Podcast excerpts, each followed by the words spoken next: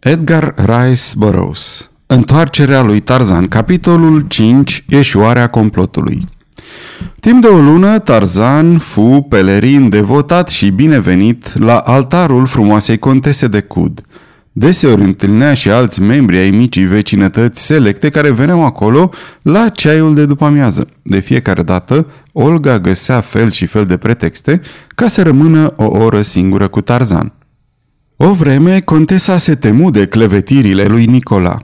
Se gândise la acest tânăr binefăcut ca la un prieten, însă, odată cu insinuările diabolice ale fratelui ei, începu să se gândească mai mult la forța aceea inexplicabilă ce părea că o atrage spre necunoscutul cu ochii cenușii. Nu dorea să-l iubească și nici nu-și dorea dragostea. Contesa era mult mai tânără decât soțul ei și, fără să-și dea seama, își dorise întotdeauna prietenia unui bărbat mai aproape de vârsta ei. La 20 de ani te abții să faci confidențe unuia de 40. Tarzan, în schimb, nu era decât cu 2 ani mai mare. El o putea înțelege. Contesa își dădea seama de lucrul acesta. Apoi tânărul avea un suflet curat, era chipeș și se purta cavalerește. Contesei nu era teamă de el. Chiar de la început instinctul îi șoptise că se poate bizui pe el. De la distanță, Rokov urmărea cu o bucurie plină de răutate cum crește intimitatea între cei doi. De când știa că Tarzan aflase că e spion, la ura pe care o nutrea pentru omul maimuță adăugase groaza că acesta putea să-l denunțe. Rokov nu aștepta acum decât momentul potrivit ca să dea o lovitură de maestru. Voia să scape definitiv de Tarzan și în același timp să se răzbune din plin pentru umilințele și înfrângerile suferite din partea lui. Tarzan aproape că își regăsise mulțumirea de altă dată, pierdută odată cu tihna și liniștea vieții de junglă. Toate acestea fuseseră curmate de sosirea grupului lui Porter, părăsit pe țărmul acela sălbatic. Întâlnirile cu prietenii Olga îi făceau plăcere, iar prietenia care luase naștere între frumoasa contesă și el era un izvor de nesfârșită încântare. Bucuria pe care o încerca îi risipi gândurile negre și îi slujea de minune ca balsam pentru inima lui sfâșiată. Uneori, Darno îl însoțea în vizitele lui la Palatul de Cud. Darno îi cunoștea pe Olga și pe Conte de mult timp.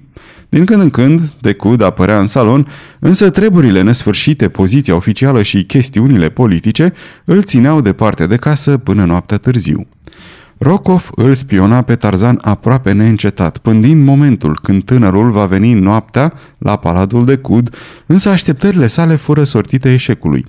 Cu diferite prilejuri, mai ales după vreun spectacol la operă, Tarzan o însoțea pe contesa acasă, însă o părăsea întotdeauna la intrare spre crunta dezamăgire a devotatului frate. Ajungând în cele din urmă la concluzia că e cu neputință să-l atragă pe Tarzan într-o cursă, Rokov și Paulvici își munciră mintea și urziră un plan ca să-l prindă pe omul maimuță într-o situație compromițătoare. Timp de mai multe zile, cei doi urmăriră ziarele și mișcările lui Decud și Tarzan. În cele din urmă, eforturile le fură răsplătite. Un ziar de dimineață făcea o scurtă mențiune referitoare la o serată pentru domni, dată a doua zi de ambasadorul german. Printre invitați figura și Decud. Dacă se ducea la serată, însemna că avea să vină acasă după miezul nopții. În noaptea aceea, Paulvici aștepta pe trotuarul din fața locuinței ambasadorului german. De acolo putea să-i cerceteze pe toți invitații care soseau. Nu după mult timp, Decud coborâ din mașină și trecu pe lângă el. Acest lucru fu de ajuns pentru Paulvici. Nemernicul plecă iute acasă, unde îl aștepta Rokov. Aici zăboviră până când sunară orele 11. Atunci, Paulvici formă un număr de telefon. Locuința locotenentului Darno? întrebă el îndată ce obținu legătura. Am un mesaj pentru domnul Tarzan, dacă e atât de bun să vină la telefon. Urmă o clipă de tăcere. Domnul Tarzan? Domnule, aici e François, servitor în casa contesei de Cud. Poate că domnul îi face onoarea umilei dumneavoastră slugi să-și amintească de el. De François, da? Da, domnule, am un mesaj pentru dumneavoastră din partea contesei. Vă roagă să veniți imediat, e în mare încurcătură, domnule. Nu, nu, domnule, sărmanul de mine, nu știu nimic. Să-i spun doamnei că veți sosi imediat? Vă mulțumesc, domnule, Dumnezeu să vă binecuvinteze. Paul Vici agăță receptorul și se întoarse rânjind spre Rokov. Ca să sosească acolo îi vor trebui 30 de minute. Dacă ajungi la ambasada germană în 15 minute, Decud ar putea fi acasă în 3 sferturi de oră. Totul depinde de faptul dacă zăpăcitul ăla va rămâne 15 minute după ce va descoperi că a fost tras pe sfoară. Dar dacă nu mă înșel, Olga nu-l va lăsa să plece atât de repede. Iată scrisoarea pentru Decud. Grăbește-te, îl zori Rokov. Vici nu pierdu nicio clipă și plecă spre locuința ambasadorului. La ușă, în mână servitorului scrisoarea. E pentru contele de cud. E foarte important. Ai grijă să fie înmânată imediat zise el și strecură o piesă de argint în mâna servitorului. Apoi se întoarse acasă. O clipă după aceea, de cud își ceru scuze și desfăcu plicul. Conținutul mesajului îl făcu să pălească. Mâna începu să-i tremure de-a binelea.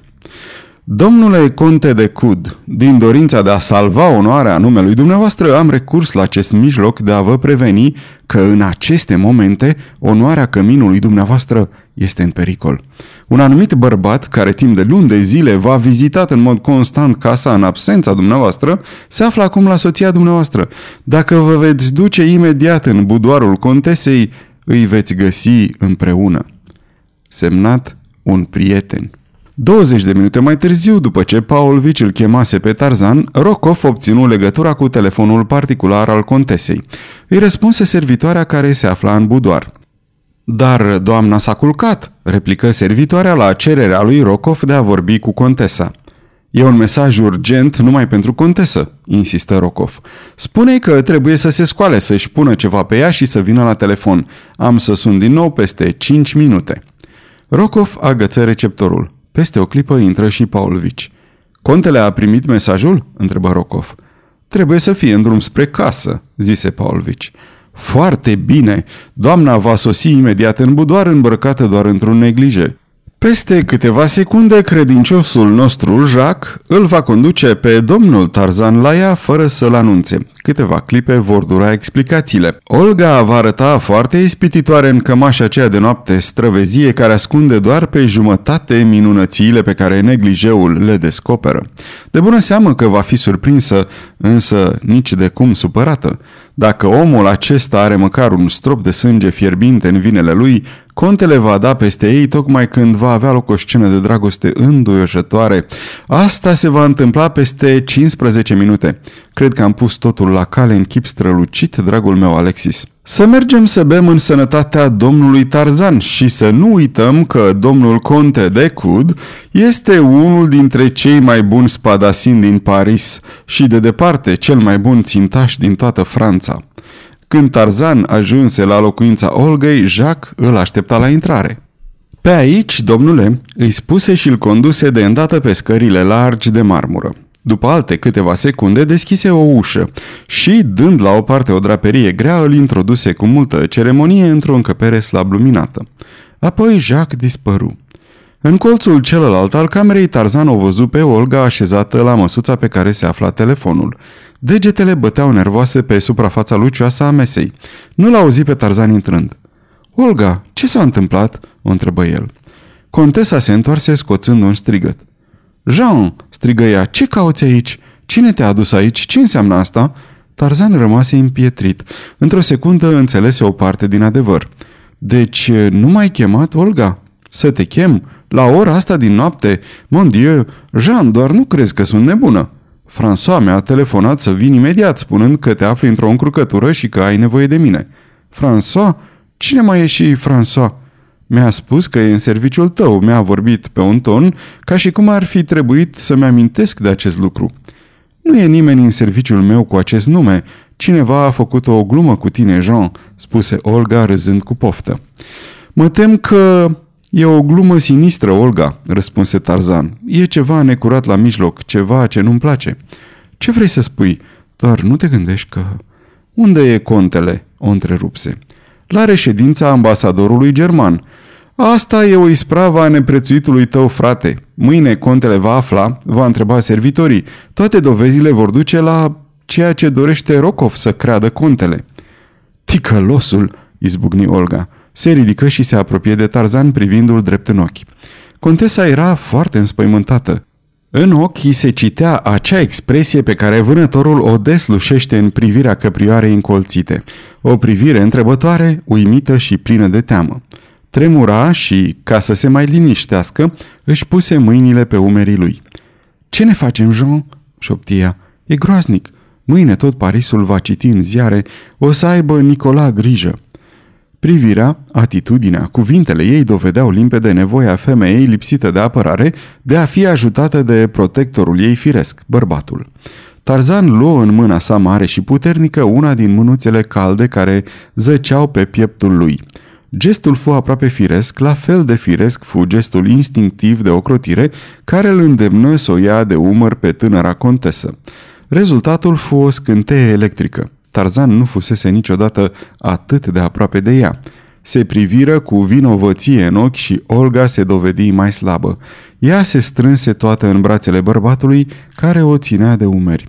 Dar Tarzan din neamul maimuțelor, văzând-o atât de speriată, o cuprinse în brațele sale puternice și îi acoperi buzele cu sărutări nesfârșite. Imediat ce termină de citit scrisoarea, Raul de Cud se scuză grăbit în fața gazdei. Niciodată nu și-a putut aminti ce scuză invocase. În mintea lui totul era învăluit în ceață până ce ajunse în pragul casei. Aici își reveni deodată pregătindu-se să acționeze cu calm și multă precauție. În mod inexplicabil, Jacques lăsase ușa deschisă. Își dădu seama de asta abia când se află în mijlocul scărilor. În prima clipă nu acordă nicio atenție faptului, însă după aceea se sesiză. Urcă scările în vârful picioarelor și se îndreptă de-a lungul galeriei spre budoarul contesei. În mână avea un baston greu, în inimă crima. Olga îl văzu prima. Cu un țipăt ascuțit se smulse din brațele lui Tarzan și omul maimuță se întoarse tocmai la timp ca să pareze cu mâna o lovitură teribilă în cap. O dată, de două ori, de trei ori, bastonul greu căzu cu iuțeala trăznetului și fiecare lovitură nu făcea altceva decât să-l readucă pe omul maimuță la starea de sălbăticie. Cu rânjetul gros gutural al gorilei, Tarzan sări la francez. Bastonul masiv fus smuls și rupt în două de parcă ar fi fost un băț de chibrit. Tarzan aruncă cât colo bucățile și, ca o fiară înfuriată, se năpusti spre gâtul adversarului. La început, Olga de Cud fu doar o spectatoare îngrozită la teribila scenă ce se desfășura în clipele următoare, dar mai apoi sări la Tarzan care îi omora soțul, îl sugruma scuturându-l așa cum un terier zgâlție un șoarece. Înspăimântată, încercă să-l desprindă, să-i desprindă mâinile de gâtul soțului ei. Doamne Dumnezeule, țipă ea, îl omori, îl omori, Jean, îmi omori bărbatul. Turbat de furie, Tarzan nu auzea nimic. Brusc a zvârlit trupul pe podea și, punându-și piciorul pe pieptul victimei, ridică semeț capul. Atunci, în tot palatul contelui de Cud răsună strigătul cumplit care dădea de veste că gorila și-a răpus prada. Din pivniță până în pod, urletul acela înspăimântător ajunse la urechile servitorilor, umplându-i de groază și făcându-i să tremure. Femeia se prăbuși în genunchi lângă trupul soțului ei și începu să se roage. Încet, încet, pâcla roșie din fața ochilor lui Tarzan se risipi. Lucrurile începură să capete formă. Tarzan își redobândi atributele omului civilizat. În cele din urmă o văzu pe femeia îngenunchiată. Olga, șopti el. Contesa își înălță privirea așteptându-se să vadă în ochii ațintiți asupra ei setea de sânge, dar nu dezluși decât mâhnire și căință. O, oh, Jean!" strigă ea printre hohote. Uite ce ai făcut, era soțul meu, îl iubeam și tu l-ai omorât." Cu multă grijă, Tarzan ridică trupul fără vlag al contelui de cud și l așeză pe o canapea. Apoi puse urechea pe pieptul acestuia. Puțin brandy, Olga," ceru el. Olga aduse băutura și împreună turnară câteva picături între buzele contelui. Aproape imediat, de pe buzele învinețite, ieși un geamăt slab. Contele întoarse capul și șopti ceva. Slavă Domnului! Nu va muri!" îi spuse Tarzan contesei. De ce ai făcut asta, Jean?" îl întrebă ea. Nu știu, m-a lovit și mi-am pierdut cumpătul. Așa făceau maimuțele din tribul meu. Nu ți-am povestit încă viața mea, Olga. Era mult mai bine dacă știai câte ceva despre mine, atunci nu s-ar fi întâmplat ce s-a întâmplat acum. Nu mi-am văzut niciodată tatăl. Singura mamă pe care am cunoscut-o vreodată era o maimuță feroce. Până la 15 ani nu întâlnisem încă nicio ființă omenească. Când am văzut primul alb, aveam 20 de ani. Acum un an și mai bine eram un animal de pradă gol-goluț în jungla africană. Nu mă judeca deci cu prea multă asprime. Doi ani sunt prea puțin pentru a transforma radical un individ. Rasei umane au trebuit nenumărate secole pentru aceeași transformare. Nu te judec în niciun fel, Jean. Greșeala este a mea. Acum trebuie să pleci, nu trebuie să te găsească aici când își va recăpăta cunoștința. La revedere! Tarzan părăsi palatul contelui de Cud cu un aer trist plin de remușcări. După 20 de minute, când își veni de-a binele în fire, intră într-o secție de poliție aflată nu departe de Rumol. Aici întâlni pe unul din polițiștii cu care se luptase cu câteva săptămâni în urmă. Acesta se bucură sincer când îl văzu pe omul care îl scuturase atât de zdravăn. După ce schimbară câteva cuvinte banale, Tarzan îl întrebă dacă a auzit vreodată de Nicola Rokov sau de Alexis Paulvici. O, de multe ori, domnule, și unul și altul au cazier. Cât timp nu sunt acuzați de nimic, ne preocupă foarte mult să știm unde se află pentru a-i găsi imediat la nevoie. Această precauție o luăm cu fiecare criminal cunoscut. Dar de ce întrebați? Îi cunosc personal, răspunse Tarzan. Aș dori să-l întâlnesc pe domnul Rokov într-o chestiune de afaceri. V-aș fi foarte recunoscător dacă mi-ați da adresa lui. Câteva clipe mai târziu își luă rămas bun de la polițist și, având în buzunar o notiță pe care era scrisă o adresă într-un cartier nu prea respectabil, se îndreptă cu pas vioi către cea mai apropiată stație de taxi. Rokov și Paul Vici se întoarseră acasă și tocmai discutau despre rezultatul probabil al evenimentelor din acea seară.